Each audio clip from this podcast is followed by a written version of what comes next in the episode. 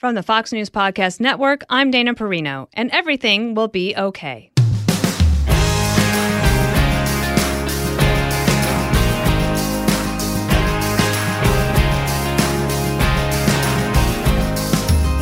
Hello, and welcome back. I'm Dana Perino, and I'm here to let you know everything will be okay. Last week, we spoke to working moms who shared how they work to keep their lives balanced to handle the stresses of motherhood and work. You heard from Kennedy and Michelle Chase, but you also heard from my mom. And little did I know my mom was planning to surprise me for Mother's Day and my birthday.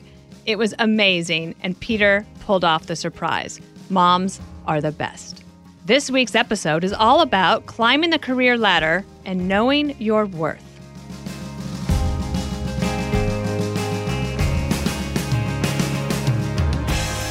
In government, there were pay scales that I fell under, so I didn't have a lot of leeway to earn more unless I moved up a level. Then, when I had my own business, I had to calculate how much I should get paid for consulting work based on how much time I'd spend on the project and how intense or difficult the endeavor was. When I moved into television, I worked with a lawyer who helped negotiate my compensation. For me, that was a good way to handle discussions of pay I am not comfortable talking about money.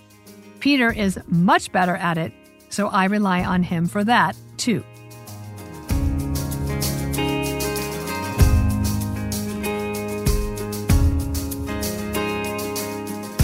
Someone I needed to speak to for this podcast is Lydia Fenet.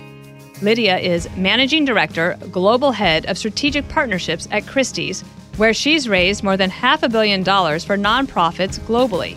She's also author of one of my favorite books, The Most Powerful Woman in the Room Is You.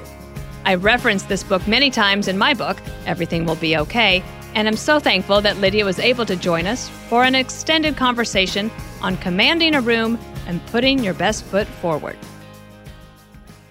Lydia, tell me about growing up in Lake Charles, Louisiana. Uh, growing up in Lake Charles, Louisiana was wonderful. I loved being in a place where you could be outside all of the time, which is hilarious because I live in New York City now. But it was a wonderful childhood. You know, my parents were very close. My dad would always drive us to school in the morning, and we spent all of our time either swimming in the lake or playing outdoors. I think childhood was different then. You know, you could just sort of roam freely, and I had three siblings, so that's kind of what we did. Everybody that I know from Louisiana, I love. you know, Donna Brazile is a good friend of mine, and um, Mary Matalin, and um, of course all that crew. But when I go down there, it's just such a special place. I spent a lot of time in Louisiana um, after Hurricane Katrina, of course, um, yeah. as well. So, um, when you were growing up, when people ask you, "What do you want to do when you grow up?" What did you say? Well, I never said that I want to be an auctioneer because that was not something that I was aware of as a career choice. So I wanted to be a lawyer like my father because he was always in court and we used to get to watch him every once in a while whenever he would do anything that he thought was exciting. He would tell my mom to bring us and we would sort of sit in the courtroom and watch him up in front of people. And I just always thought it was such a powerful place to be. So that was really my first choice. I always thought I was going to be a lawyer. And then obviously life took a little bit of a detour. How did you? So then, what was your either realization or your big break when you realized that auctioneering could be something you'd want to do? Well, I was in college and I didn't know anything about the art and auction world. You know, I had been to museums when I was younger with my parents, but there was never any understanding in my life about auction or art as a business. It really, to me, was something you either bought a poster in a college bookstore or perhaps you went to a museum and saw one of those pieces, you know, once in your life. And I read an article in Vanity Fair magazine about Princess Diana's dresses and how they were sold at a place called Christie's Auction House. And, you know, even if you don't really know that much about the auction world, I expect that at some point in your life you may have heard on the news about this moment where Princess Diana decided to sell all of the dresses that she'd worn in these very memorable moments in her life. And what I remember is not necessarily the dresses or Princess Diana, but reading about this place where all of New York society showed up in black tie and they really just were there to bid on these dresses to raise money for a hospital back in the UK. And it really captivated my imagination. And from that moment on, I decided that I wanted to work in the hmm. auction world, which was hilarious because I didn't know anyone who worked. That, I think that's world. amazing because I t- like I I didn't know. Well, I actually did know a lot about auctions growing up but it was of a very different kind. It was right. um, cattle and horses. Um, and livestock, and um, those were different, but the, obviously similar concept. So, in your book, "The Most Powerful Woman in the Room Is You," which I love and I buy for everybody, um, you Huge talk ab- about how you were very persistent in trying to get an internship. Yes, very persistent. And I, so, if for for young people who might be thinking about especially in COVID times? How are you going to get an internship? What was what was your persistence like? Well, I just realized that when I, I found this place that I was going to work, even though obviously I didn't know anyone who worked there, I had to tell every single person I had ever met that I was going to work at an auction house. Because if you are a young person in the world today, I will tell you the most important thing about realizing dreams is getting other people involved. Because the more people who know about something that you're interested in doing, the more people who are out there who can help you or pass information back to you.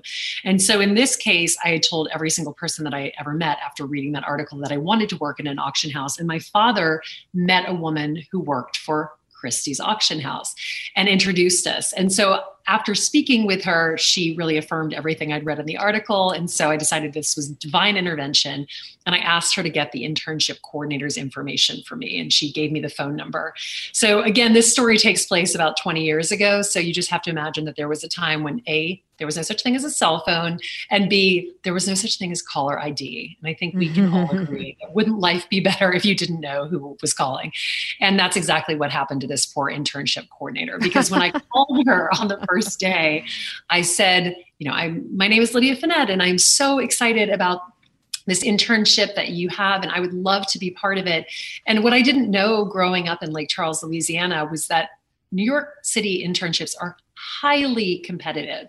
And so, you know, I was calling a couple of months before the summer, and this internship program had been closed for months because there were people who were much savvier than me who had, you know, had their resumes with all of the polished things on there, and I didn't have any of those things. So all I had were my wits and my persistence. And so I really saw this as the opportunity to tell Mrs. Libby, the, the woman who I was calling every day, a little bit more about myself every day and really try to work my way into this internship program that was full and had been full for months. And the funny thing was, she just wasn't really having it for the longest time. But after I called her for two straight weeks, on the last day, I thought to myself, you know, this is not working. She's obviously getting a little irritated. I think I just need to ask this question differently so when she picked up the last time, I said something like, Hi, Mrs. Libby, it's Lydia Fenet calling from Louisiana. Please don't hang up the phone. I just have one quick question for you. And I asked her about the internship program and why it was capped at the number and why there was no wait list available and nothing was going to happen. And she said, you know, the, the internship program is capped at 30 people because we take two groups to museums and the museum docents don't want to take more than 15 people around. So we really can only have 30. So, you know, now I'm going to get off the phone. So I said to her, so what if I became the intern who didn't go on the museum group tours because obviously all of these people have interns during the day and then they leave in the afternoon and maybe someone's going to need someone for a project or you know just a pinch hit and I could do that. And it was the first time that she didn't say no and try to hang up the phone. Mm. She hemmed and hawed a little bit and then she kind of thought about it and said, "You know what, I'll call you back." And an hour later she called me back and she said, "You know what, Lydia, we would be happy to offer you a modified internship. So, unless someone can't go on the museum tour, you will stay in the office. And that to me was the moment it all started because I knew, you know, and Dana, I think we're a lot alike in the sense like I knew once the door was open, they would understand how hard I was going to work and that I would always have a smile on my face and I was going to be twice as diligent making sure that everything that I said was going to get done was done and more.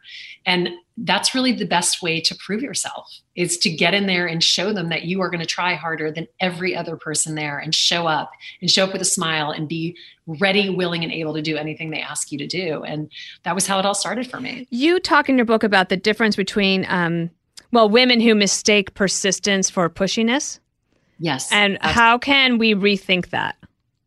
Well, I think that a lot of times we think that we're following a model that we've seen someone else do, like a hard charging, you know, this person's going in for something. So they're just going to keep fighting the battle. And I say one of the greatest lessons I learned in Louisiana is you catch more bees with honey. You know, I don't ever, even from stage as an auctioneer, I never go on the attack in terms of persistence, trying to get something I want. I try to find that that angle that still allows me to use my femininity to get what I want in a way that doesn't seem super hard charging and super aggressive because that is not inherent to who I am and it's not who I want to be seen as. So I think that persistence can come across in a lot of different ways, but I choose to use it as a soft means of getting what I want. And I get what I want and I am persistent, but that doesn't mean I'm you know screaming and yelling to get things done. Mm. I love that. Um, you also uh, you have, and actually, I interviewed you for my book uh, everything will be okay because I, well, I love your book and you have so much good advice in yours.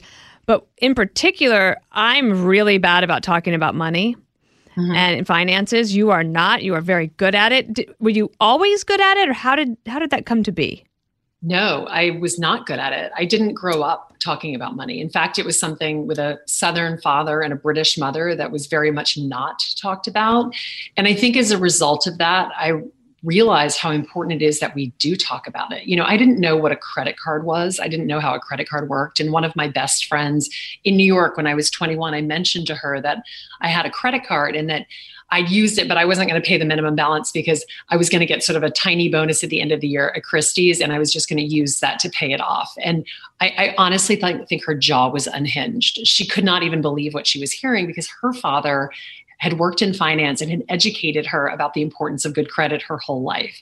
And so she sat me down mm-hmm. and was sort of like, this is what you need to be thinking about. And it was a course correction for me because honestly, if you're going around thinking that, you know, it doesn't matter if you spend money on a credit card, you don't have to pay things back. Like that is not the mentality of someone who's going to be successful because they will not own their own power and be able to own the life that they want. So that really was the first thing that happened. But ever since then, and, and these moments that I talk about also in my book about realizing that I hadn't negotiated for a salary that I should have been negotiating for years, all of these lessons that I learned made me realize that I had to take the emotion out of money that I had to stop thinking of money as something that was going to make me cry if I didn't get what I was going to want. And rather, I needed to think of it as business. And that even in my own life, money is a business that allows me to do what I want to do. So if I'm going to make enough money to do it, then I will get to do it. And the only way I'm going to get that is by asking. So, you know, ask for money, don't be afraid of it open speak candidly and openly about it i do with my children all the time things cost money and that is going to make you live the life that you want to live if you have a good control over that. We'll be back with more of this interview after this. You write um, when you're doing a negotiation, you should make them wince. Yeah. and even the thought of doing that makes me wince, but I want to get better. I want to get better. I know, I know. And it's so funny because after the book came out, I remember the head of HR saying, Thanks a lot, Lydia. Remember, you know what? Well, you're going to have to be good at saying no. Yeah, I mean, I think it all, it, it's always going to make us wince a little bit when we feel like we're putting ourselves out there. But I think on the flip side, how frustrating to walk out of a conversation. If you, if you had a conversation where you asked for, you know, say a 15 or 20% raise in your salary, and then two years later, somebody somebody said to you, Oh, we had 40% to give you and you didn't ask for it. So we just took it back and gave it to someone else. Mm. That's information that would break your heart. Right. Ooh, yeah. So don't ever think think about it in the in the reverse terms. Don't think about it as what you're asking for. Think about what you're leaving on the table if you don't ask the question. And by the way, if someone asks for 40% and there's only 15%, they're still going to get 15%, but at least they asked. Do you, uh, are you teaching, uh, you have wonderful young children, um, and obviously, and they're young. But do you, when you think about um, teaching them about these things in their life, do you have a different? I wonder what your approach is with them. I'm just very candid. You mm. know, I, I, talk a lot about even with my husband and, and me, the fact that we're both equal earners in this marriage, and that you know every dollar that we make goes towards something. So if one of my children loses something that they, they wanted very badly and the expectation is that we're going to get another one. I sit them down and explain to them like mommy and daddy work very hard to make the money to pay for these things. So when you lose it you are losing something that costs money. You have to understand that there's an association with money and things. And so these things don't just grow on trees. I mean you know it's a joke. Like money does not grow on trees. And so making them understand that and then always making them thoughtful about oh you you know you got this from the tooth fairy. Do you want to put that away or do you want to spend you want to spend it? Like either of those things is okay but let's just talk about the fact that there are actually two different things that you can do with money. It's not just spend it spend it spend it. You can also put it away for something else. Do you so, have a spender are, are, you know you have three. Are, are some spenders and some savers? Um, my eight-year-old is a little bit of a spender. Uh, mm-hmm. my daughter, my daughter is a little bit of a spender, but she also is good about giving me money to put away but ah. you know she gets a dollar for something she's definitely always wanting to go get like a candy bar or something good like for that. her you know? live a little you got to live exactly exactly you talk about rejection in your book and i i try to ad- address that as well in terms of you are there is going to be rejection in life that's just going to happen uh, disappointment will be something that you have to deal with. I think that's a really tough emotion for some people to deal with, especially women. I think that they um, take disappointment and rejection very hard. Um, but I try to write about resilience, and I think that you have some really good take takes on how to deal with rejection and to set yourself up for success in the the next time around.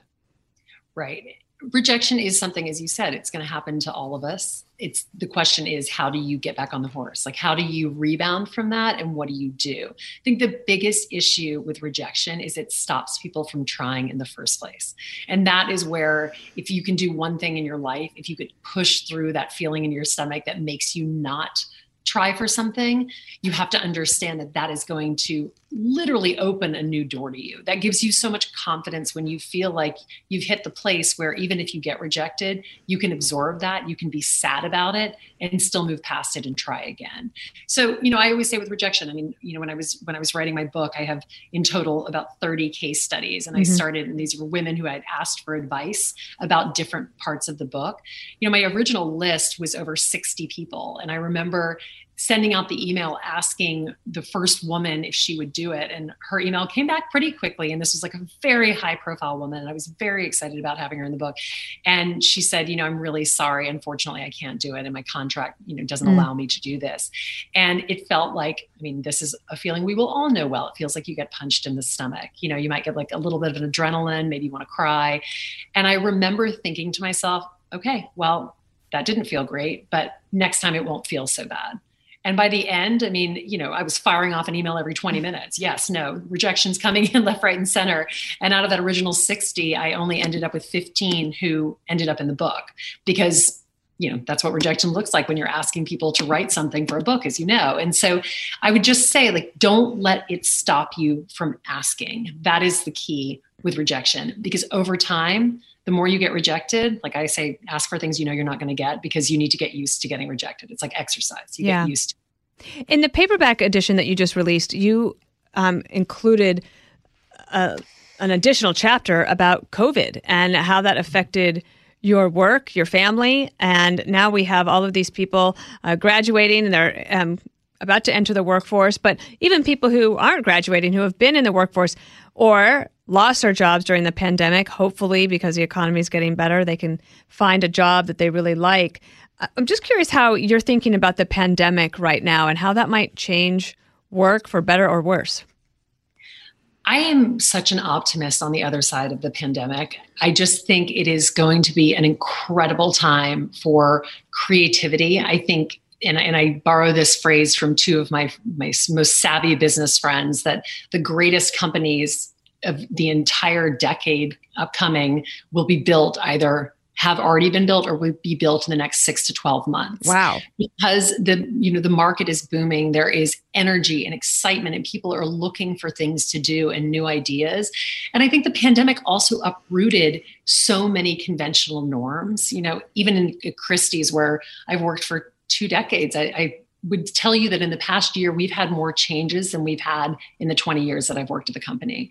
And so this is the time for inspiration. This is the time to really go after what you want to go after. And if you see a white space, fill it because there is the need and there is the want. And I think in the next sort of year, year and a half, as, as we were talking about before, I mean, we keep joking about the roaring 20s, but I think we're all starting to feel that as we enter the time of the year where the end is near. Oh, yeah, there's going to be some partying going on. I can feel it. Uh, indeed. Exactly. I'd like to ask this question. Uh, do you have advice for people for when do you know it's a good time to try to move on from a job? That's an interesting point. You know, I always say to people, you need to think about a job in two different ways. Is the job paying you for the life that you want? You know, is this the job that is paying the bills for the life that you want? Is this the job that is allowing you to put food on the table for your family? Like there are very different there are very different instances for all of us in terms of what we have monetarily. So what does that money do for you? Do you need the benefits associated with your job if you get them? And if the answer is yes to both of those, then stay in your job and start your side hustle and literally do them both. Because this is something that in my job I've learned over the many years I've worked in my company. There's room for creativity outside of the job that is sometimes paying your paycheck. And if you explore that enough over time, you could build that side hustle into something that will allow you to monetize it to the point that you no longer need your job. And that's definitely a great way to do it. Can we talk about yours? Can we talk about what you did during the pandemic, that great idea you had? Oh yeah. Yes, I mean my my whole idea came from really the information coming out of an Instagram live that I started in response to the fact that all of the charity auctions that I'd been taking for almost at this point 16 years really all of their business models fell apart overnight. I mean, if you want to raise money on stage, you get 700 people in a room, crowded room, give them tons of drinks, lots of snacks where they're sharing things. It's like as as uncovid friendly as you could possibly be. um, and then I get on stage and get as much money as I can from this crowd who's having so much fun and give it to the charity. So as you can imagine, that all fell apart uh, the minute that COVID happened. And so, in response to that, I had this moment where I think we all probably had this moment, a very deep, dark moment during COVID where everything I knew had kind of fallen apart. I live in New York City. My friends had scattered all over or were in the city living in some sort of horrible existence just because of the unbelievable noise and just sadness around them. And I think we were all in a very tough place at that point. And I received an email from a friend asking if there was anything I could do to help this charity that I had worked with for many years. And so I started an Instagram live, which Dana Dana was on. Mm-hmm. And the only thing I asked, I saw it as a moment for women to share not only their stories, but business advice, things that they had seen, things that they were currently seeing. And I asked people to give money to the River Fund. And that was really for me this amazing lifeline back to the life that I had remembered pre-pandemic and also a lifeline into myself who had gone from someone who was on stage and doing a million things to being in a house with my family homeschooling three children with my husband trying to juggle our two schedules back and forth um, and just sort of existing for a while as we tried to figure out what was going on in the world. Uh, but from, from this instagram live came all of these new ideas and relationships and ultimately i ended up launching my own version of masterclass where i sold the ideas of sales, networking, negotiations, and public speaking to people um, in classes of 25 people in sort of intensive work at workshops to really help them hone those skills during the pandemic. So it for me was a really creative moment and very fun. And it's something that I've continued doing even, you know, as it, it's been, oh my gosh, almost over a year now that I've been doing it, which has been amazing. And you say that women should have three streams of income? Yes, three streams. Although I did hear Nicole Lapin say that we should have seven. So what? I'm seven. Working, I know seven. I know. Well, especially post pandemic. Wow. Um, but I do think it's so important that we think about, you know, if there were ever another global pandemic. Now that this is something we've all been through, let's hope it doesn't happen again. But you know, if one stream of income falls apart, you still have two others or three others or in her case i guess six others that you can go to and pivot to and spend your energy trying to make those bigger. So you know speaking for me is as a sort of side income and i started doing a ton of it during covid. Our company christie's where i'd worked for many years had sort of asked everyone to take pay cuts. And so that became a direct correlation for me. I could speak more and also take that pay cut and that didn't ultimately change what my my sort of landscape of financial means looked like during the pandemic, which was very helpful. But for, so for women that are hearing this and thinking, "Wow, I need to have three streams of income," it, you're not saying like three different like big salaries necessarily. It could be uh, it could be a little anything. something extra. Mm-hmm. Yeah, I think the amazing thing about COVID and what we all saw is there is an ability to monetize a skill set. You know, I, I, said to my babysitter once, who had worked for a company doing sort of social media assets, I needed a couple of graphic design things done, and I said, you know, have you ever done any work outside of, of where, what you were doing before you lost your job? And she's like, oh yeah, you know, I was a graphic designer well, there you go. that to me is a side hustle. And I said, well, please let me know if you ever want to grow this business because I could definitely think of about 50 people who have small businesses and don't have the ability to bring on an agency but need that kind of help. And there all of a sudden is a different revenue stream for her hmm. in her life. So that's what I mean. Mm-hmm. You know, mm-hmm. if there's something that you love to do, you have the ability to get it on the world through social media. You have the ability to also build it up just within your own network. And certainly, if there's any potential for sharing of information, people are always looking for those types of courses and classes online. Love that. How did you get over um, any fears of public speaking? Practice more than anything. I've always liked being on stage. It's something that as a child I used to sing and I enjoyed doing theater, but public speaking is something that really takes practice. And it doesn't have to be in front of hundreds of people. You can practice standing up in front of two people. Sometimes the nerves are almost worse when it's a smaller crowd. I, I know. Yep. yep. No, I'd um, rather do a live broadcast to millions of people sometimes than yes, you know, smaller. I fully room. understand. I always say, you know, an auction of an auction of ten people is a little bit scarier than an auction of thousands for sure.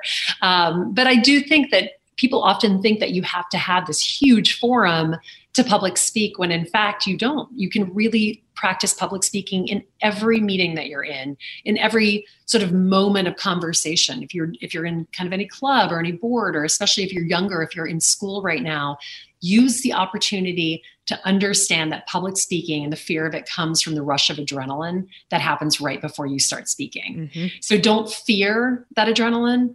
Use, use it. it. Yes, Energy. exactly. Exactly. My, as my speech coach said, if you, it's okay to have butterflies in your stomach as long as you make them fly in formation. Yeah, it's a, it's a great way to look at it, honestly. Um, just a couple more questions before I lose you. What are the sort of two or three main characteristics you're looking for in younger people that are wanting to come work at Christie's? I will always look for someone who is interested in getting their hands dirty in everything. What I don't want ever with anyone who works on my team is someone who will only do one thing and that is the only thing that they're interested in doing. I'm always looking for someone who is creative and thinking outside of the box and coming to me with different ideas, whether or not I'm asking. That's the first trait always.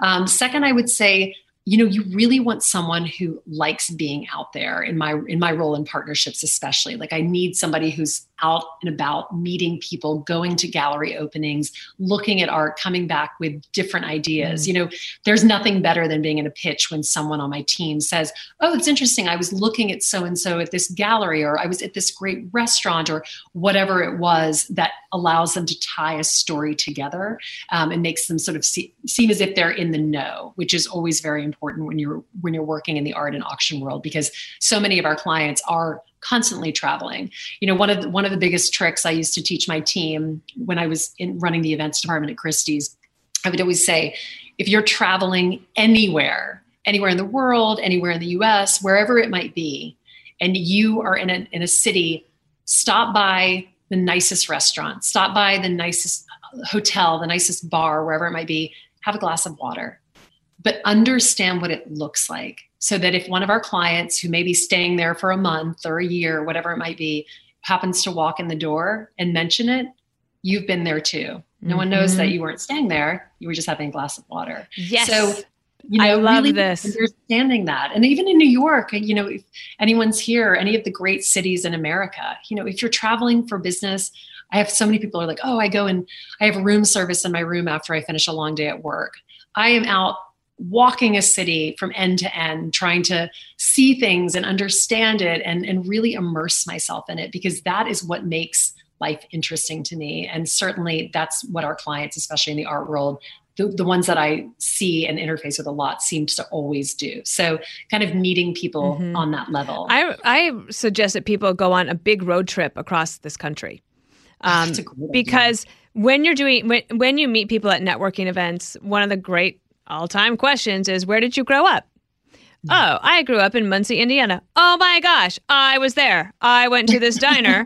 and then you have a connection. And because my husband and I have, well, I've had a chance to travel a lot, um, one obviously in my work, but even before then, I was lots of road trips. I grew up in Wyoming and Colorado. So we did a lot of New Mexico, Arizona, Utah.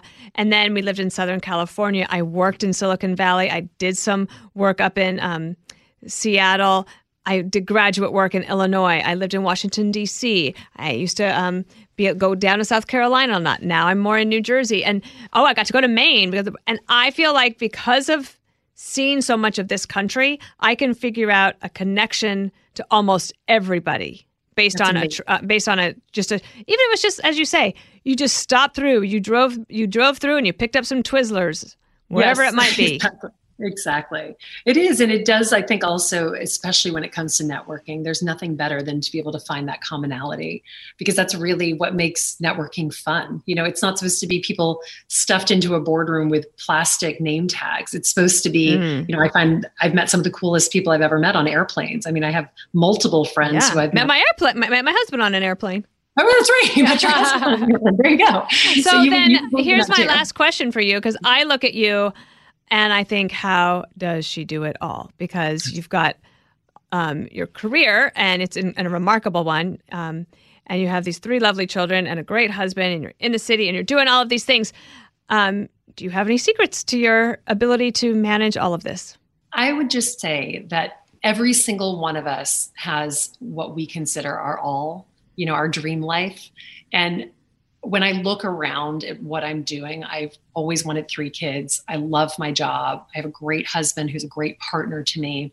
And I also love New York City. And so to me, I feel like I do have it all, but I have my all. And there are many people who have no interest in being in New York City. Certainly, we saw this during the pandemic. Um, but there are also a lot of people who have no interest in having five different things going on every evening. And that is fine. So figure out what you want from your life, figure out your all and make yourself happy. Don't worry about what anyone else thinks. You know, don't don't worry about what you see on Instagram or what you see on the TV about people's lives and what it should look like. The only the only thing that matters is that you have the life you want. And if you do, then you'll be happy. And I think that that really shines through. What are you most looking forward to when everybody is back and doing all of these auctions? Oh, I'm just looking forward to that moment when I get to go back on stage for the first time after over a year and raising money for nonprofits. It really is such a passion. And I can't tell you, I get goosebumps. I get, you know, tears in my eyes. Yeah. Yeah. It yeah. really, it comes through, Lydia. It really oh. does. Um, oh. Well, we'll be there cheering you on. I don't oh, know if I'll bid. you will if I'm on, if I'm the auctioneer. You will. That's how that you works. You know that actually one time when I finally had a little bit of extra um, disposable income, we went to a, a Italian American Women's Federation event or something like that. It was a charitable auction at the end, and I'd never really participated in one. And there was a round trip tickets and hotel stay in Rome for two people. And I was said, "Well, Peter, like do you think that we, I could just? And he said, sure, of course. Well, then we start bidding it up and then we ended up with it. And I was like, oh my gosh. And then I'm like, wait, I can't take two weeks off of work. And I called my mom uh, in Denver and I said, Mom, whatever I'm about to say, just say that you'll say yes. Oh. And we made it happen and they got to go. And you know what? That was money very well spent. Yeah. Yeah, and then the beautiful the beautiful thing about it is all that money is going to help someone else. Yeah, and that's yeah. You know, it was for scholarships. So exactly, and people always say like, "I can't believe you pushed that hard." I'm like, if I don't push that hard, then the child doesn't go to camp for the summer, right? Or uh, you know, a pediatric cancer patient doesn't get that money. So it is incumbent on me to push as hard as I can with a huge smile on my face, and at the end of the day, make as much money as possible. So well, I think that everybody can see why you're one of my very favorite people in the world, not just in the city. Lydia Fenet, thank you so much. It was such a pleasure. Thank you for the opportunity. So much of Lydia's advice really spoke to me and helped me think things through as I wrote Everything Will Be Okay, especially about finding your strong voice and learning how to harness your worries and anxieties and turn it into fuel that can be productive for you and not stand in your way. Next week, what is the best graduation advice you've ever received or heard at a commencement speech? I'm joined by my America's Newsroom co host, Bill Hemmer, and Dr. Meg Jay, clinical psychologist and an associate professor of human development at the University of Virginia, who specializes in 20 somethings to find out what advice they have for recent graduates or graduates at heart. Make sure you subscribe to this series wherever you download podcasts and leave a rating and review. I'm Dana Perino. Everything will be okay.